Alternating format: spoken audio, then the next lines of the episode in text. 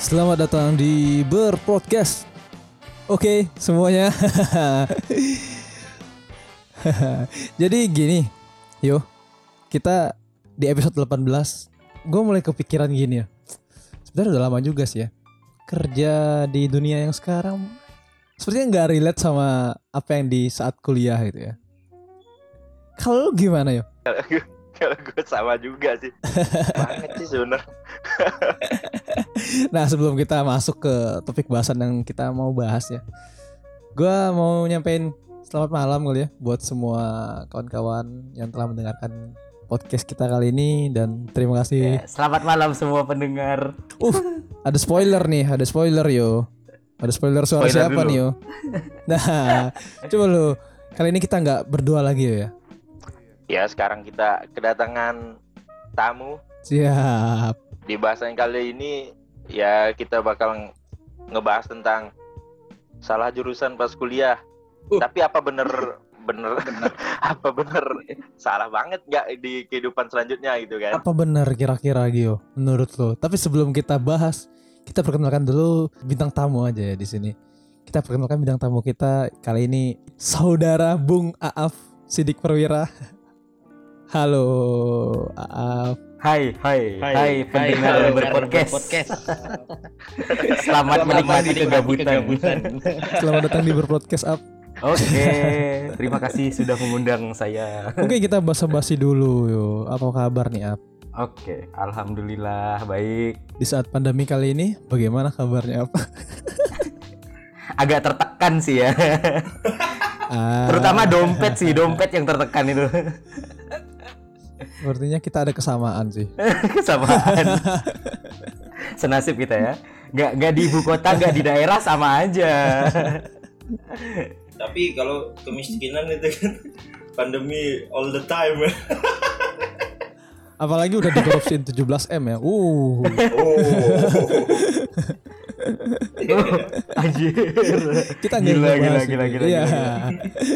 Kita gak ngebahas itu ya, tapi kita ngebahas sesuatu yang sebenarnya relate sih dengan kehidupan masa lalu dan masa sekarang kali ya. Ya, dan mungkin banyak sobat berproses yang merasakan itu, hal seperti ini juga. Nah, lu juga ngalamin juga sih. Ini pertanyaan pertama dari lu dulu yo. Gimana yo? Kalau gua nih, gimana sih kalau kalian gitu kan, dengan jurusan kuliah kalian yang dulu dengan kerjaan yang sekarang kira-kira nyambung banget gak gitu? Atau jauh banget nyimpangnya gitu. Gue mempersilahkan Aaf dulu. Mungkin dijelasin dulu backgroundnya apa Aaf, dan setelah melalui apa. Oke. Gue yakin lu pada pasti kaget ketika mendengar ini. Jadi background gue itu SMA-nya IPA. Terus kuliah nyebrang akuntansi. Relasinya di mana gitu. Terus pekerjaan sekarang gue sebagai penggiat seni, fotografer. Cuy, di mana jalannya anak IPA, akuntansi, terus lari jadi fotografer. Gak ada cuy. Jadi lu ngerasa salah jurusan saat kuliah atau gimana? Kalau ngerasa salah jurusan mungkin ya, mungkin seluruh mahasiswa Indonesia merasakan ya, mulai dari ya awal-awal lah kita masih menginginkan jurusan tertentu. Misal gue dulu pengen masuk IT tapi nggak kesampaian, masuk akuntansi lah akhirnya kan. Terus di awal-awal ekspektasinya masih masuk ekspektasi, mulai dari semester 4 ke atas, 4, 5, 6, 7, 8 sampai akhir itu gue bener-bener ngerasa salah sih. Kenapa sih gue harus milih jurusan ini? Iya. Ini salah banget sih. Error. Kenapa lu ngerasa salah? Gimana ya? Salah mungkin mata kuliahnya yang mulai melebar, atau entah dia melebar atau mengerucut, tapi udah nggak relate lagi ke akuntansi dasarnya. Karena yang dipakai kan akuntansi dasar tuh. Tapi yang udah semester-semester atas kan mulai mengerucut, entah ke audit, entah ke yang hal-hal lain. Dan itu makin rumit, tambah stres gitu. Ya jadilah mungkin itu salah satu faktor yang ngerasa kita jadi mungkin ini salah jurusan kali ya. Kayak gitulah. Lu bayangin aja nih men, di SMA nih belajarnya reproduksi. Fisika ya. Hukum Newton kan. Tapi kenapa saat itu mungkin di saat kelas 3 ya, lu memikirkan oke nih gue akuntansi nih, atau terjebak aja? Sebenarnya terjebak sih.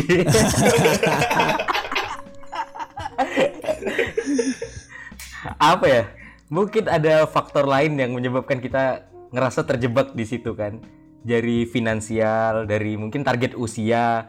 Misal kita udah punya target nih, kita pengen lulus tahun berapa, udah sarjana. Sarjana apapun itulah, bebas kan. Jadi ya karena target itu ya menekan kita lah. Mau gak mau harus tahan di jurusan yang sekarang. Mau masa depan nanti kan gak pasti kan kerjanya seperti apa ya. Kita akuntansi mungkin kerjanya belum tentu di bank atau bagian keuangan, bisa jadi admin atau apa kan, nggak tahu kita. Kalau lu sendiri yang merasa salah jurusan apa enggak? Setelah kerja nih ya, gue ngerasa bahwa iya deh kayaknya gue salah jurusan. Pas di kuliah gue ngerasa nih sebenarnya kalau gue tahu sekarang gue sukanya nulis, mungkin kuliah gue sastra ya, bakal ngambil ya sastra mungkin. Tapi bahasa ya Indonesia. Ya masuk lagi awal masuk kuliah gue masuk teknik lagi kan ya. Tau lah teknik. Profesinya apa sekarang bang? Profesi sekarang saya di IPRI mas. Tapi nggak ada tuh nyentuh program atau apa coding, nggak ada tuh, udah nggak kepake tuh. Oke. Ini apaan nih lah?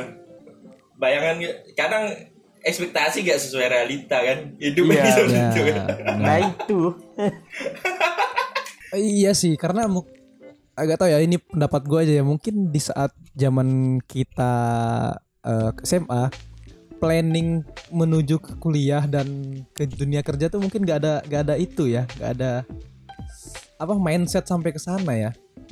Jadi let it flow aja gitu. Oh besok kuliah nih, ya udahlah masuk sesuai yang apa yang orang rame aja kali ya. Enggak, masuk yang lulus SNMPTN. Gratis ya beasiswa. Jadi menurut lu berdua salah jurusan nih gimana? Apakah benar salah jurusan? Bukan salah jurusan sih mungkin ya, karena ekspektasi kita yang berlebihan mungkin. Iya. Ya jadinya gitu deh. Iya. Meruntuhkan segala penerkaan kita sebelumnya itu karena ekspektasi gitu berlebihan. Dan kalau lu sekarang gimana yuk? Lu kan jauh juga sih gue lihat. Lu kan ya paling bertiga di sini kan, lu yang paling sukses yuk. Jadi gimana ya? Aduh. Jauh. Paling aman lah istilahnya, masuk ke taraf menantu idaman mertua. Iya benar-benar menantu idaman.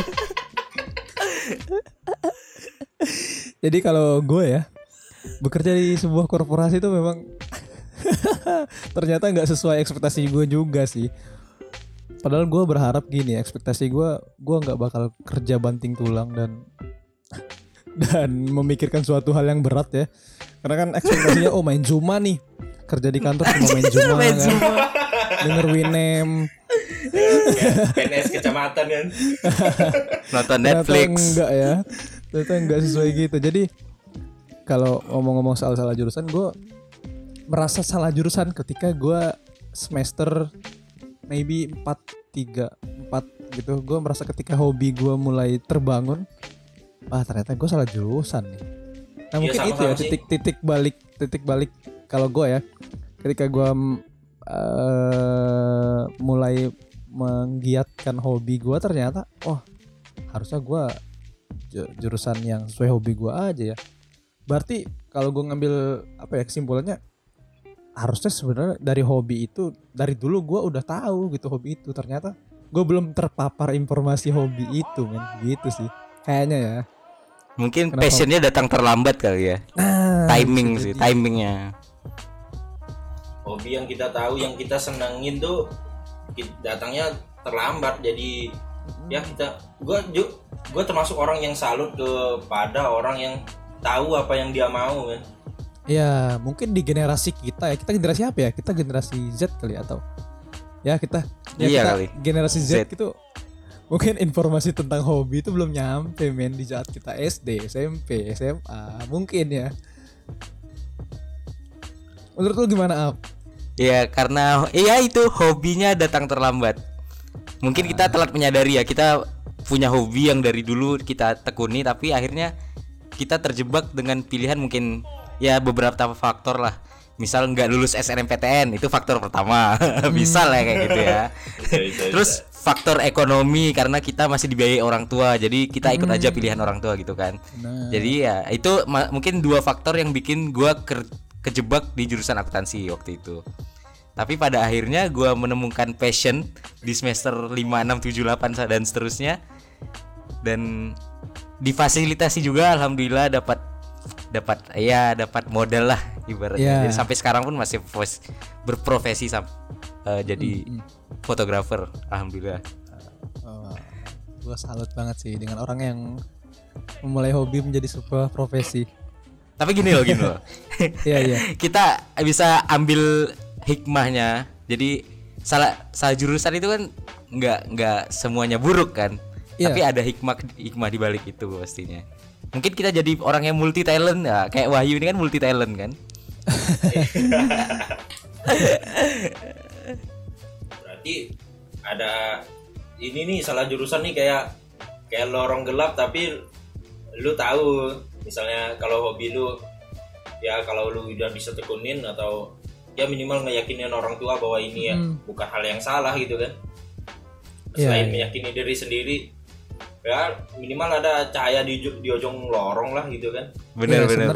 Sebenarnya kalau kita mau ngomongin tentang timing hobi ya kita nggak bisa nyalahin juga ya. Bisa jadi dari faktor lingkungan kita, orang tua kita yang kurang edukasi dan mungkin ya memang informasinya nggak ada yang apalagi gue di kampung ya Allah ada nggak ada orang yang tahu dengan foto tuh dapat duit banyak men. Iya bener sih, memang kurangnya informasi juga kan. Iya kan. Ya sama mungkin kayak gue ya, kayak ya kan jurusan gue kan TKJ kan istilahnya komputer kan, jadi anak-anak pada ya kalau habis ini ya minimal IT, ke teknik lah, sistem IT pasti kan, sistem informasi. Jadi gue mungkin waktu itu mengikut suara mayoritas kan karena gue nggak tahu. Iya. Setuju gue dengan apa yang lo bilang juga. Gini sih kalau kata gue ya. Kalau gue sendiri takut keluar zona yang nyaman gue sih. Ketika gue tahu Pontianak tuh nyaman, ya udahlah kuliah di Pontianak lah. Toh juga nanti sarjana juga. Itu bener. Padahal di IKJ kan terus di ISI itu kan wah kampus yang keren-keren banget loh dan wah sayang banget gak bisa ke situ. Ya, bener juga sih. Memang karena apa ya? Ya faktor kita tidak mau keluar dari zona nyaman itulah yang jadinya ya udahlah sini aja gitu. Apalagi dengan omongan orang ya. Oh nanti kuliah di IT aja bisa kerja ini kerja itu lah. Apa nggak juga ternyata.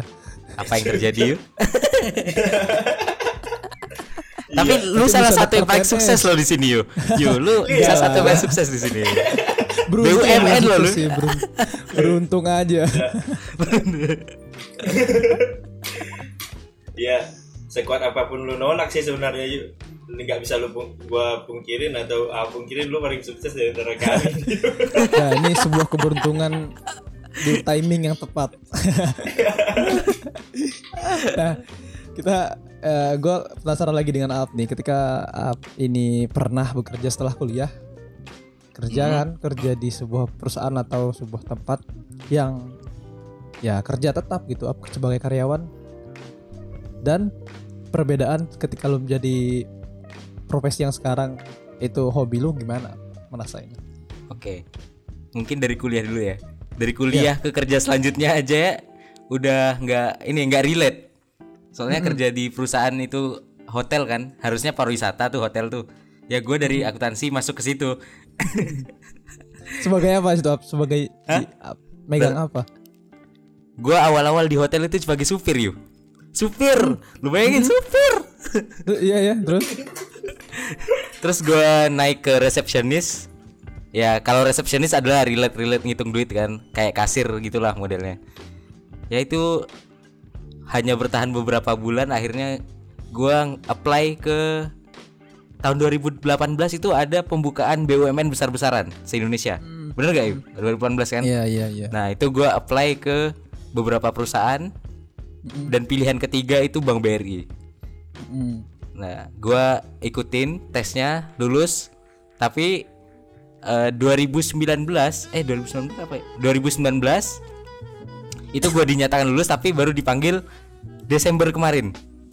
Setahun gue menunggu. Nah, dan di antara setahun itu gue mengerjakan freelance gitulah, freelance fotografer. Dan akhirnya gue kecantol sama profesi yang sekarang. Nah, jauh kan? Jadi jalannya jauh dari IPA ke seni itu jauh banget gitu loh. Enggak ada hubungannya. Lu nolak ini ya, kesempatan atau gimana? Kemarin itu dipanggil terus gua itu udah punya semacam ikatan lah sama studio yang sekarang. Itu baru 1 bulan loh, baru 1 bulan jalan. Dan ya mau enggak mau lah gua lebih memilih ke studio selain dari passion, hobi. Kerjaannya gue udah tahu, dibanding gue harus ke bank yang menyesuaikan lagi akhirnya. Karena gue udah telanjur berkembang di dunia fotografi. Ini salah satu yang ini sih, gue nggak mau keluar dari zona nyaman sih. Plot twist. menarik banget ya. Ini bukan termasuk keluar dari zona nyaman ya, tapi karena lu udah tahu apa yang lu mau gitu. Iya sih, benar. Iya, lu udah tahu apa yang lu mau gitu kan. Kalau gua istilahin sama pasangan ya. Ya. Kata orang kan nyaman adalah jebakan ya. Kan ya? Iya, benar. Banyak orang ngomong kayak gitu kan. Tapi terjebak dengan siapa dulu lu nih. Iya, benar. Ya, tapi kalau lu terjebak dengan orang yang mau sakit sama lu, mau nggak hanya senangnya saja sama lu, gua rasa ini bukan sebuah jebakan. Tapi lu bakal melihat lebih luas gitu kan? Iya sih, benar. Setuju. Gua setuju deh. Iya. Gua juga tertarik dengan tadi ya, selain dari Satrio terus Af bilang, ini passion. Ini asik nih, tertarik juga nih dengan passion nih. Karena banyak orang yang merasa ya, ini passion gue nih. Padahal dia baru mungkin ya, maaf, dia baru mulai atau baru mencoba suatu yang mungkin baru bagi dia, tapi dia udah merasa, wah ini passion nih. Nah menurut lo sebenarnya passion nih kayak gimana sih? Nah. Menarik nih, passion. Waktu gue interview waktu di hotel setelah gue lulus kuliah, nah itu gue pernah bilang ke interview ke HRD dan manajer itu, gue passion sekali yang namanya melayani orang lain. Ya gue passion di situ bener. Tapi ketika kenyataannya kerja di situ ternyata tidak sesuai realita. Keringat gue diperas, gaji tidak seberapa. Jadi mungkin realita akan mengalahkan dari perasaan passion tersebut. Kita pengennya hidupnya enak kan, kita pengen yang sesuai ekspektasi. Mungkin gue tipikal orang yang pengen ekspektasi gue terpenuhi. Mungkin pas kerja di hotel ekspektasi gue gak terpenuhi sama sekali. Ternyata ya susah juga kerja di tempat itu kan, kerja sama orang, gajinya gak seberapa. Ya gue ngelayani orang sih, ikhlas sih gue ngelayanin orang. Cuma ada beberapa yang ketahan gitu loh. Ketahan mungkin karena terpaksa gue di situ. Ya akhirnya jadi gak passion lagi. Tapi ternyata passion gue melayani orang ternyata ada di fotografi. Dan ternyata itu lahan yang tepat gitu loh, tempat passion itu tumbuh. Kayak gitu. Berarti passion ini kata yang kadang ambigu juga ya gak? Ya kadang ambigu. Dan gua, kalau menurut gue passion adalah dimana lu nggak hanya mau nyamannya aja, tapi lu rela sakit di situ, men. Iya, tapi bener, lu bener. Seneng yeah. gitu. Iya, yeah, sakitnya seneng. Kayak Mas Kokis gitu kan. Iya.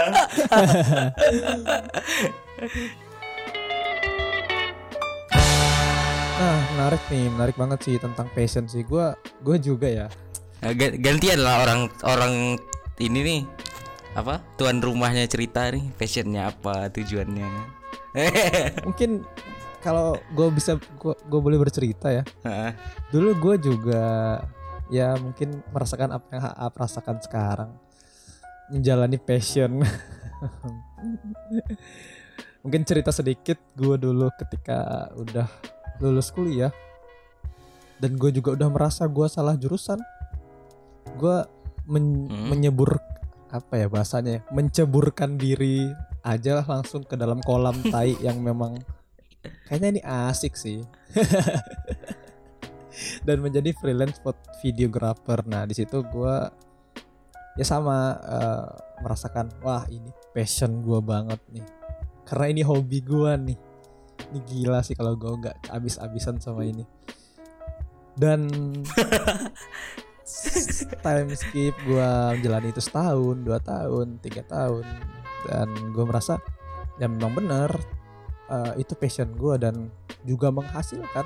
Dan ketika menghasilkan tuh gue merasa kayak yang bangga gitu sih. Apalagi ketika gue kerja bisa keluar negeri, bisa keluar kota, wah itu gue bangga banget sih bisa memamerkan itu.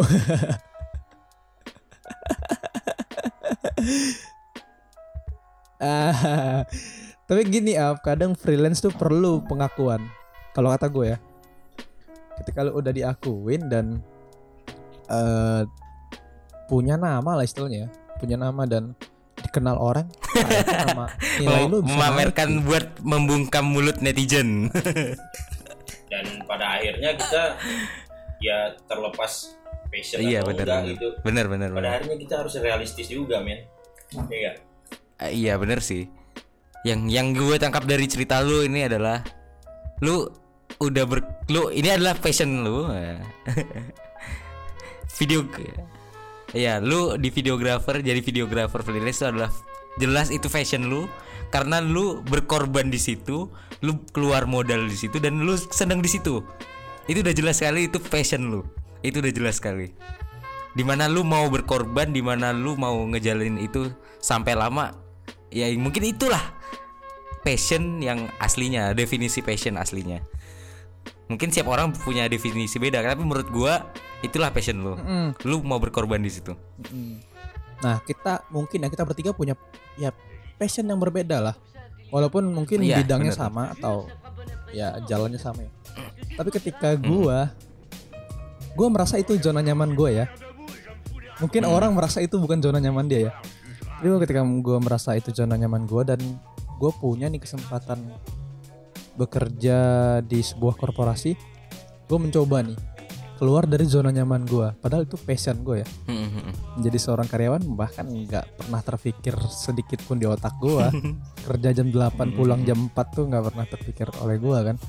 Dan kadang lembur malahan. Nah iya. Dan ketika dijalanin ya gimana ya, ternyata dulu asik tapi mungkin ya sekarang juga asik juga, tergantung gimana kita menyikapinya. Kata gue sih gitu ya. Iya benar. Dan pada akhirnya kita ya terlepas passion atau enggak gitu, pada akhirnya kita harus realistis juga, men. Iya. Nah, iya sih, setuju sih, realistis ya. Iya, setuju banget sih. Iya. Kalau yang pertama kali gue pikir itu sih pertama yo, ketika gue mendapat kesempatan, wah gue harus realistis nih. Kalau gue lewatin kesempatan nih, mungkin nggak bakal gue jumpain di next tahun atau di kesempatan lain ya. Tapi juga ada alasan ketika gue memilih. Ternyata dulu gue mikir, oh kayaknya bisa sih. Sambil passion dikit-dikit tapi kerja juga. Ternyata enggak, men, enggak bisa, men. Ternyata ketika lu punya passion itu lu harus all out banget, harus menumpahkan segalanya buat passion lo, biar kalau lo pengen sukses ya, maksudnya kalau lo pengen mencapai tingkat yang paling tinggi di passion. Tapi kalau lo cuma mau main-main ya kayak gue cuma mau main-main, jadinya ujungnya cuma hobi-hobi aja. Ya jadi hobi aja kan, iya. Jadi hobi. Nah kayak gitu sih ya kontri gue. Menarik banget sih soal passion. Ya setiap orang punya pendapat beda-beda sih soal passion kan, punya standar masing-masing lah gitu. Standar yang sering lo lihat gimana? Ya kalau gue sih, orang yang punya passion itu ya orang yang sudah berkorban sih. Dia mau berkorban pikiran, tenaga, uang untuk di bidang yang dia senangi. Walaupun itu hobi, kalau dia dijalani terus ya akhirnya jatuh-jatuhnya jadi passion. Oh berarti passionnya terbentuk ya, bukan sebenarnya ya, jiwa kita. Iya, bukan dari lahir itu, karena memang dari kebiasaan juga sih. Berarti diciptakan kan, bukan memang langsung. Iya diciptakan. Ya langsung dari lahir lah ini. Udah pas dengan ini gitu, enggak. Iya. Pasti dia punya awal pasti.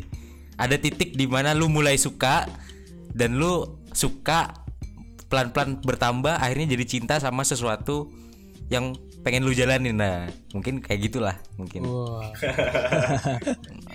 Jadi gini yo, menarik banget sih. Gue ngeliat lu PDKT sama cewek nggak mungkin langsung kan.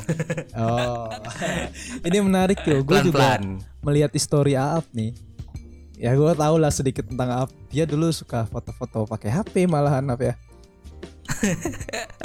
Gue inget banget, wah itu maksudnya ya sebuah gerakan dari diri sendiri yang memang wah ini gue yang gue sukain nih, kayak gini nih. Dia aktif terus ternyata menjadi passion yang sekarang dijalanin. Atau menurut lu sebenarnya ya karena lu terjerumus juga, maksudnya lu terjebak juga.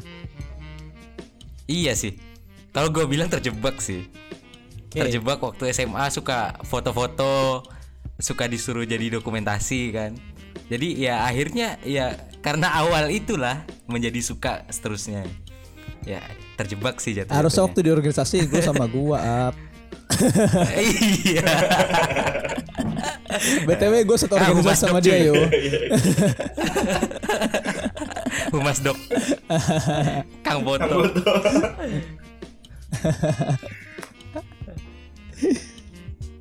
Menarik banget sih. Gimana yo menurut lo yo tentang passion ini? Iya sih benar. Gue bilang kalau passion itu seperti yang gue omongin tadi, bahwa lu rela nggak hanya rela senengnya aja gitu, lu menikmati rasa sakitnya juga di situ gitu. Dan apapun yang lu ya, waktu lu udah nggak mikirin itu gitu, misalnya tidur lu kurang tapi lu seneng, gimana kan? Itu sih. Wah itu yang gue rasain iya, kan? Sih.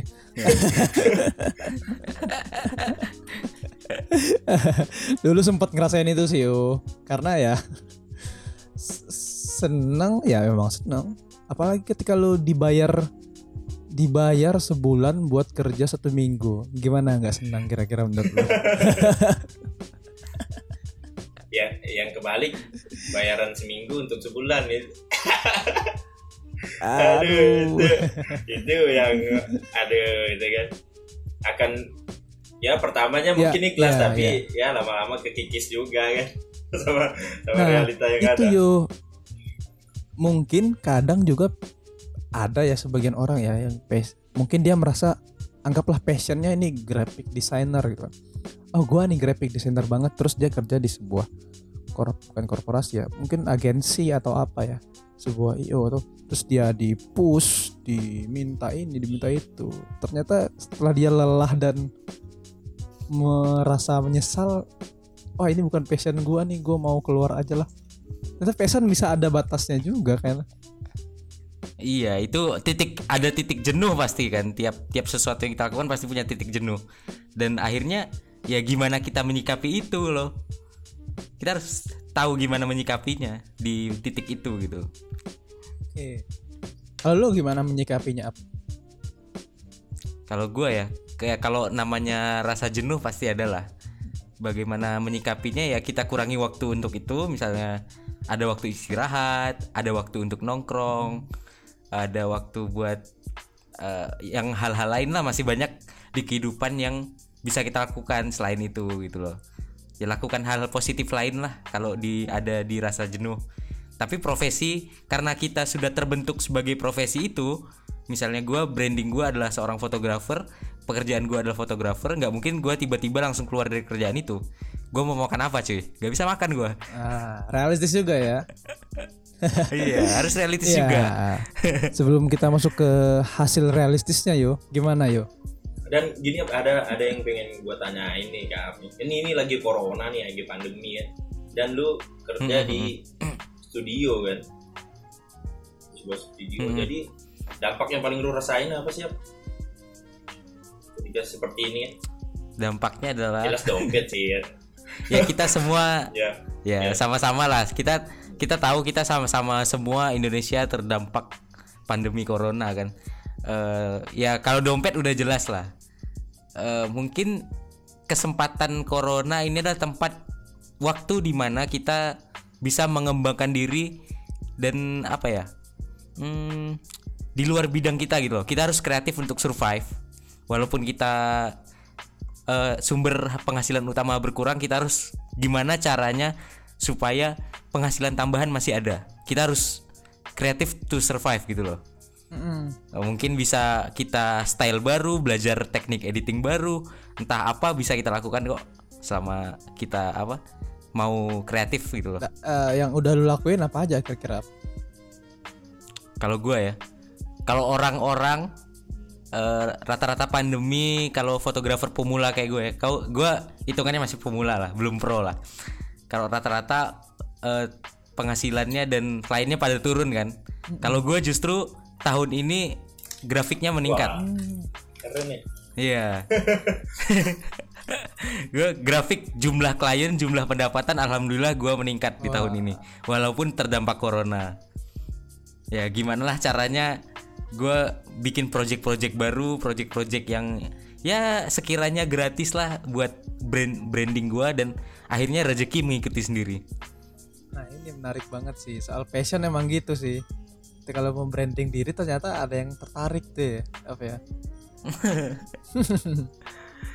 Berarti bener memanfaatkan personal branding di kala pandemi itu pengaruhnya gede juga yuk. Gua baru tahu juga sih. Iya cuy. Lu daripada lu nggak ngapa-ngapain di rumah, mending lu bikin apa kayak gitu. Dompet nggak apa-apa, dompet isinya nggak nambah nggak apa-apa, yang penting personal brandingnya naik gitu. setuju banget sih, penting banget tuh. Karena jujur gue juga waktu itu yang nawarin gue kerja itu tahu gue dari Instagram, dan bahkan gue nggak kenal dia dan gue nggak ada rekomendasi apa-apa, dan bisa gitu masuk ke dalam sebuah perusahaan yang memperkerjakan gue dan menggaji gue gitu. Nah itu sih personal branding dari passion ya, memang kadang tricky juga ya kalau tentang passion ini ya, kalau mau dijadikan sebuah profesi ya. Lu harus ya minimal lebih jeli atau minimal mau melihat dari sudut pandang lain lagi kan, biar ada celah-celah cuannya juga. Iya kan? Benar. Iya benar. Nah, kadang si passion ini bisa ngerugikan juga loh. Gimana tuh? Nah, passion ini ketika muncul di saat yang tidak tepat, kadang dia ngerugikan kita. Misalnya waktu kita sama kayak kita lah, semester 4, semester 5 mulai nih passion kita.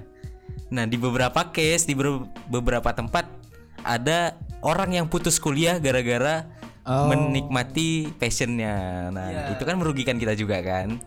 Nah, bukan cuma satu orang dua orang, itu banyak kayak gitu kasusnya. Karena dia niatnya all out gitu ya. Karena udah dapat cuan juga sih. Lebih ke dapat cuan sih. Aduh. Tapi menurut lu ya, kalau kita ngomongin kekurangannya ya kita kelebihannya aja ya. Kelebihan bekerja di sebuah profesi yang menurut lu itu passion lu apa? Ya lebih bahagia aja sih. Okay. Walaupun duitnya nggak seberapa, tapi karena kita udah paham marketnya, kita udah paham pola kerjanya, jadi hidupnya lebih tenang gitu loh. Walaupun gue akuin kalau tidur gue nggak teratur, tapi gue menikmati semua proses itu. Nanti pelan-pelan lah gue perbaiki lagi, karena gue juga masih awal-awal kerja sama orang. Dulu-dulunya kan freelance nih, kapanpun gue libur kecuali ada kerjaan.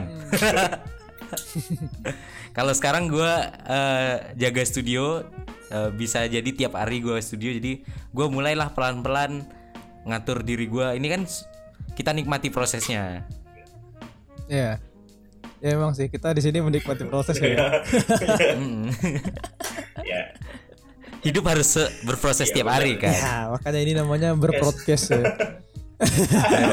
Berpodcast. Produktif podcast. Wah, gue baru tahu artinya itu ya. Produktif podcast. Ini baru nih dari Aaf nih artinya. Mungkin bisa jadi ini jadi gak nama buat segmen untitled. Wah.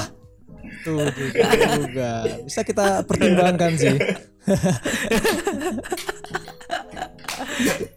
Nah, sebenarnya kita di podcast ini ya berniat gini sih, Af. Kita berniat berproses untuk berkonsisten. Ternyata konsisten tuh susah banget, Af.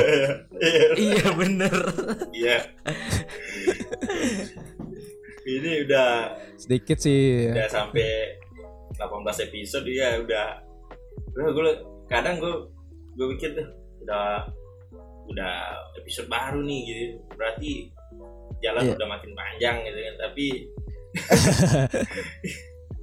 tapi wah, alhamdulillah juga sih gue pikir bahwa ya dari segala prosesnya kan. Ya kadang nge-record suaranya banyak masalah. Tapi kadang juga nggak berasa sih ya. Iya. Minggu ke minggu nggak berasa gitu. Nah tadi sedikit intermezzo siap tentang berpodcast yang telah hadir beberapa minggu di hari-hari gua ini sendiri. Kita balik lagi nih. Passion yo. Passion berarti gimana menurut lo? Ya, jadi gue pikir bahwa jadi pada akhirnya selain kan lo berdua mungkin udah pada titik yang passion lo udah menjadi bisa menopang realitas yang ada ya enggak? Mungkin up juga kan. Udah bisa kan di awal-awal itu kan enggak mudah juga kan up untuk kadang kita belum nemu titik cuannya mungkin. Tapi lu bisa sampai berpikir bahwa ini mau gua konsistenin terus walaupun belum ada cuannya nih, titik dimana lu merasa itu lu mau jalan terus itu kapan itu apa? Pada saat apa itu? Gua pengen jalan terus itu kalau gua bilang dari awal-awal kuliah itu gua pengen bukan awal kuliah. Awal gua menekuni itu sekitar tahun 2017 2018 itu udah mulai terpikir sih, gue pengen punya bisnis ini gitu loh. Gue pengen membranding diri sebagai seorang fotografer karena gue nggak punya, bisa dibilang nggak punya pilihan lain. Gue agak males ngelamar kerja kemana-mana gitu. mager buat ngelamar kerja dan gue agak kurang suka kerja di bawah orang lain. Jadi ya gue mencoba buat gimana caranya supaya gue tetap cuan, tetap survive dengan yang gue yang saat ini gitu loh. Berarti lu nggak suka dengan ya keterikatan ya perjanjian kayak ya di perusahaan lu yang lama kan karena lu udah ngerasain kan. Iya. Ya kayak orang gue pernah dengar teman gue cerita juga, tapi sekarang teman gue udah berhenti di perusahaan lamanya. Dia bilang, lu gua nanya ke dia kan, lu ngapa sih milih kerjaan lu yang sekarang? Tapi kan gua bilang cuannya kan sedikit ya, walaupun bisa menuhin kebutuhan lu lah, tapi kan cuannya lebih sedikit. Gua bilang lu bayangin kayak gini deh yo, katanya.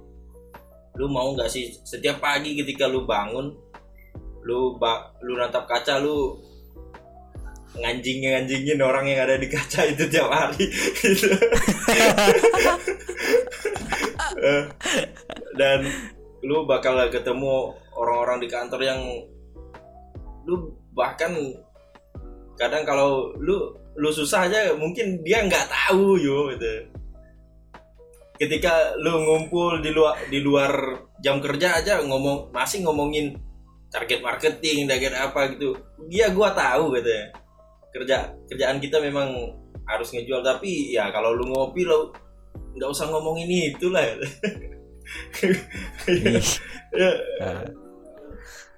Gue mikir, oh iya juga sih, gue pikir kebahagiaan seperti kecil kayak gitu yo yang gua nggak dapat di tempat yang lama, yang ternyata dia ya, di tempat yang baru ya walaupun cuannya nggak sebesar yang lama ya katanya, gua ngerasa lebih bahagia gitu. Gua pikir ada hal yang menampar gua juga hari itu gitu. Mungkin itu kali yang ditemukan Aaf kan ketika di tempat yang sekarang. Ya bisa jadi seperti itu ya. Kurang lebih lah. Ya cuannya nggak banyak lah. Yang penting bisa hidup bahagia. Milenial banget ya. Iya, mungkin generasi kita sih, mungkin mayoritas generasi kita kayak gitulah. Dia mengejar cita-citanya sendiri dibanding mau kerja sama orang lain. Kebanyakan kayak gitu sih.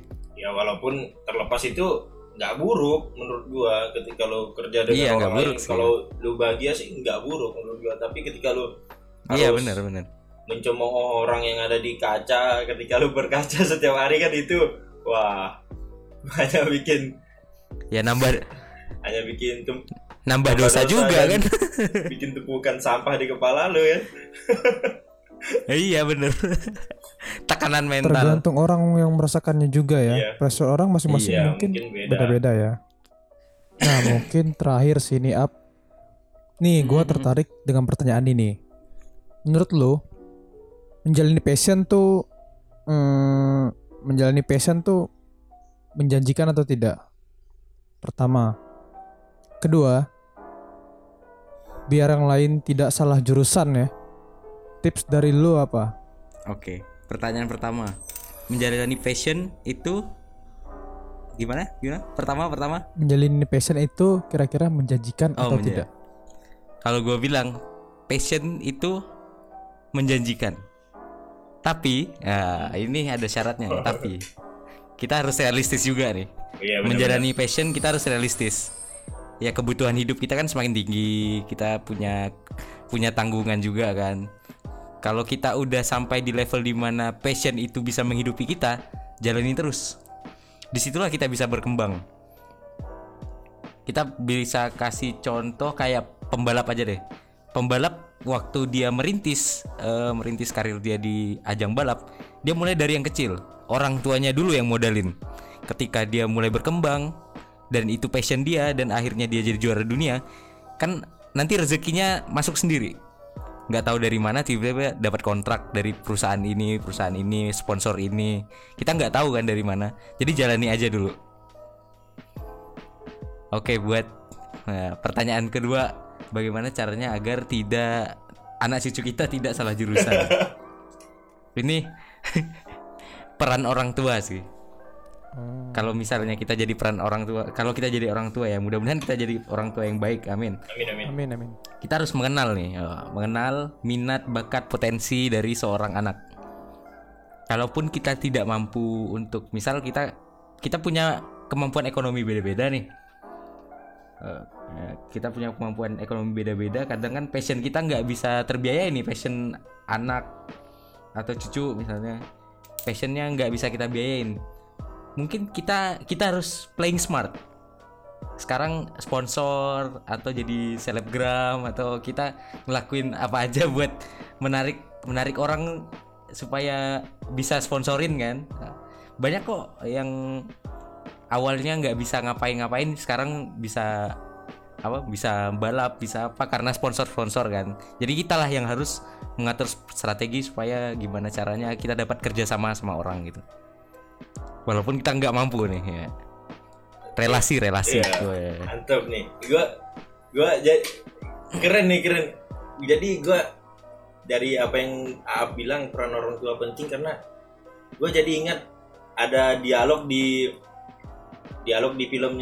film 3 Idiot nih men. Ini yang si pinter ini bilang bahwa lo bayangin aja deh katanya, kalau Michael Jackson sama Mike Tyson itu katanya kan. Nah, kalau Michael Jackson nggak disuruh jadi penyanyi tapi jadi disuruh orang tuanya jadi petinju katanya. Bahkan jadi apa tuh Michael Jackson itu? Dan Mike Tyson disuruh jadi penyanyi. Tapi nggak jadi petinju katanya. Bakal kacau men gitu. Ya dan ikan disuruh manjat kan. Jadi dia bakal ngerasa bodoh terus kan selama hidupnya. Dan kebetulan temen yang diomonginnya itu, yang dibilangin dia itu suka fotografi men. Dia bilang, lu ngapain katanya, terus-terusan kalau lu lulus dan nggak mau ngejar passion lu, dia bilang kan, lu masa lu sukanya fotografi tapi nikahin mesin katanya. Oh iya gue tahu itu trigger ya, gue tahu ya, tahu banget gue. Iya sih, jadi bener ya, ternyata gitu sih. Peran orang tua bener sih, harus ya terlepas ya, untuk kita aja deh ke depan gitu. Nggak, orang tua kita udah banyak berjuang sih, gue pikir juga kan, untuk kita sampai sekarang juga. Khususnya buat pendengar kita ya, sobat berproses yang mendengarkan saat ini, mungkin ya memang kalau yang lagi mengejar passion, perjuangkanlah apa yang sedang dikejar ya.